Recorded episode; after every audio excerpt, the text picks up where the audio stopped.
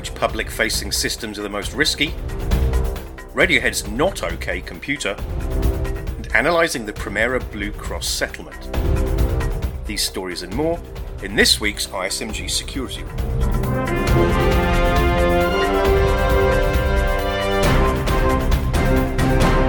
Hello, I'm Nick Holland. Some new research out of the UK this week. Security firm Rapid7 did an assessment of the public facing systems of the FTSE 250, the largest publicly traded companies on the London Stock Exchange, and came up with some interesting findings around the impact of cloud and security. Here's ISMG's executive editor, Data Breach Today in Europe, Mathew Schwartz, with the details.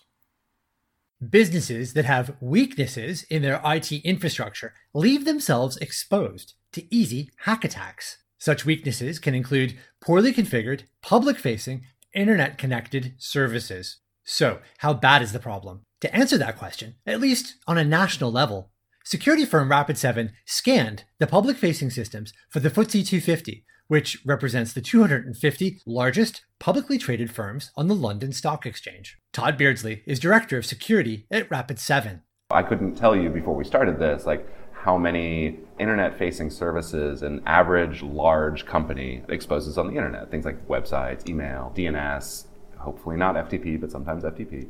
Things like that, right? Things you'd expect to find on the internet. And now I have an answer, and it's 35. 35 services on average across the FTSE 250.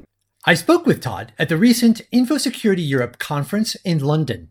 He says there's good news from the study.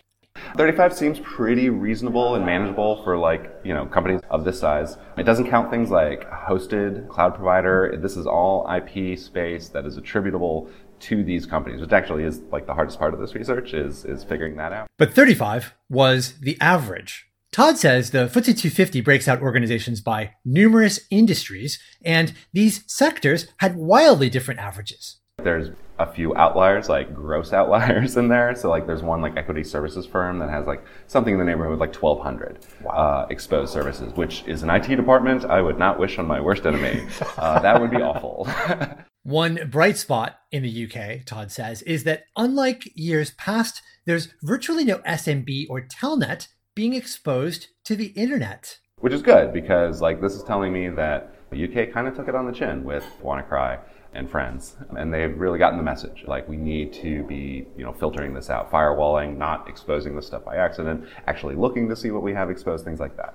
Um, so that's so that is like the bright star. But for big British businesses, information security posture it's not all wine and roses. We do see attack traffic emanating from the FTSE 250 because we also have a bunch of honeypots. And so we're able to attribute that, you know, malicious traffic and that tells me a couple things. One, FTSE 250 does get owned every once in a while, um, you know, constituent companies in there. And we will pick that up in our honey nets. But we also see a minority of traffic, which was surprising, of like misconfiguration traffic, basically, is what we call it. Tod says this is a consequence of organizations moving more of their operations to the cloud. While that can reduce cost and also improve security, there can also be some gotchas we live in the cloud, you know, and we our IP address moves around out from under our honeypots like all the time. And sometimes we land on an IP address that someone else was just using. And so there might be like a cache DNS or like oh, hopefully not, but like a you know, hard coded IP address or something we will suddenly get like connect strings for databases with like usernames and passwords. And we say, thank you for the username and password, I guess. Um, that was not cool. um, we tend to let them know uh, that we saw it if we can attribute it like quickly to the offending organization. But this kind of like self-compromise is something that's happening a lot more often than we were expecting. Like we were expecting all malicious traffic and like scanners like us, right? But the accidental like self-breach uh, does happen somewhat routinely. Not a ton of time. But like if you want to, you know, learn secrets, hang out in the cloud for a while, and eventually someone will tell you one. This accidental self breaching can be caused by fast flux in the cloud, Tod says, noting that some IP addresses might only stick around for an hour before getting reassigned. Fast flux doesn't spell doomsday. Rather, it's something that organizations need to be aware of so that their administrators and especially DevOps teams can do something about it. So, what else did Rapid7 find? I'd say the biggest surprise overall, aside from the good news of, of SMB, was that in the UK FTSE 250, which is made up of you know name brand companies, there is a startling lack of HTTP to HTTPS 302 redirects. I can land on, an HTTP page by just, you know, and we do this by typing in the URL without the HTTP colon slash slash part.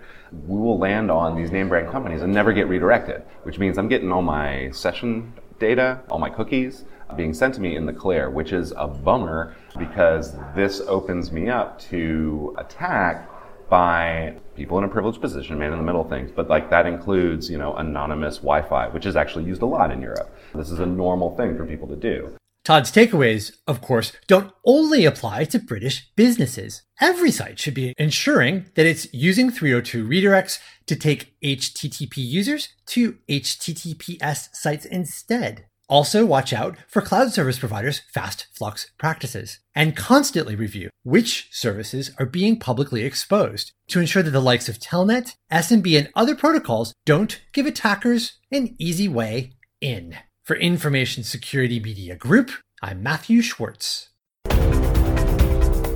You're listening to the ISMG Security Report on ISMG Radio.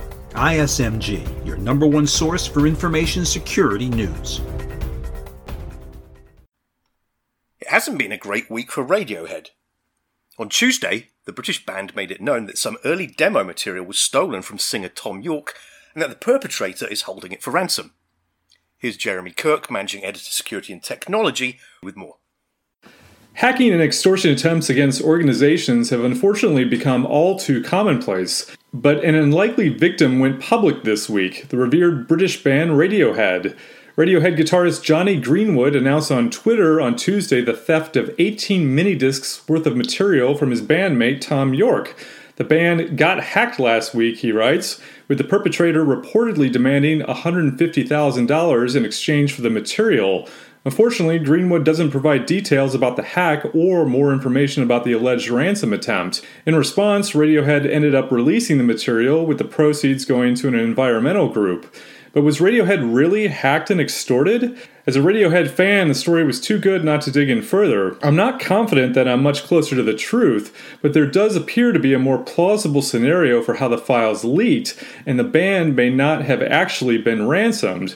I reached out on Twitter to John in New Jersey, who's part of a Radiohead fan group. He had the backstory on how the whole hack ransom scenario came about. It started on a forum called Leak This. A known bootlegger going by the name Zimbra offered to sell 18 hours of unreleased Radiohead music from the OK Computer era. Live tracks were $50 each, and other tracks between $500 and $800. John tells me Radiohead fans were excited about this, but wary. On one hand, the allure of so much unheard material was strong, but at the same time, fans were concerned about trading in pirated material and wanted to alert the band. John said Zimbra subsequently seemed spooked by all the attention. Zimbra ended up posting the files to leak this without payment. Then, Zimbra disappeared.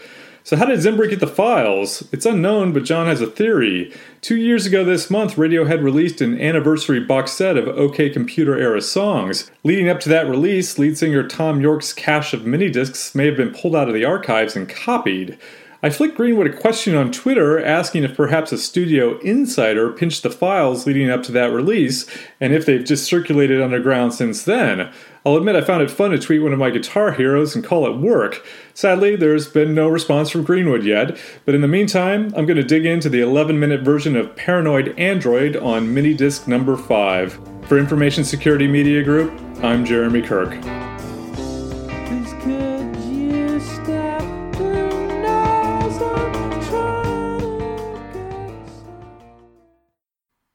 Finally, what stands out most about a proposed $74 million settlement of a class action lawsuit against Premera Blue Cross in the wake of the 2014 data breach that affected 11 million individuals?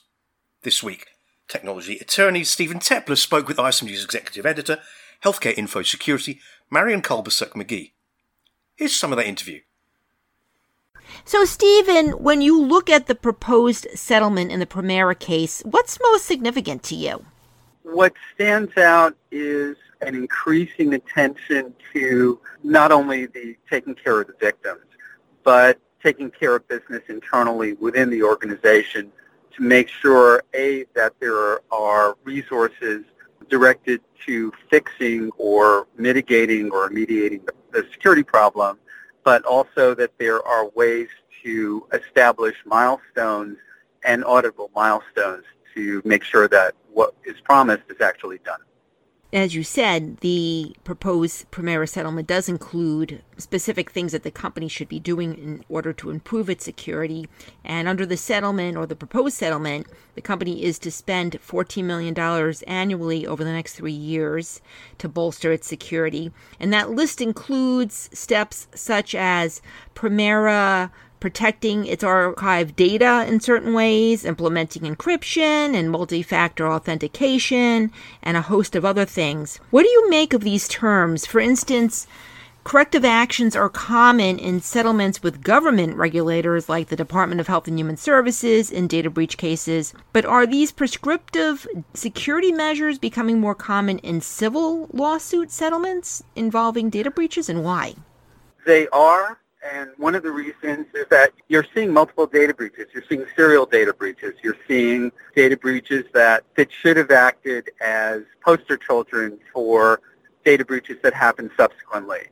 So in a way, these prescriptive or proscriptive, depending on how you want to look at it, activities in terms of an agreement or perhaps even a consent order is something that, or consent decree are things that we're seeing. We are seeing that on the ADA side for visually impaired individuals suing websites that don't have proper visual impairment accommodations.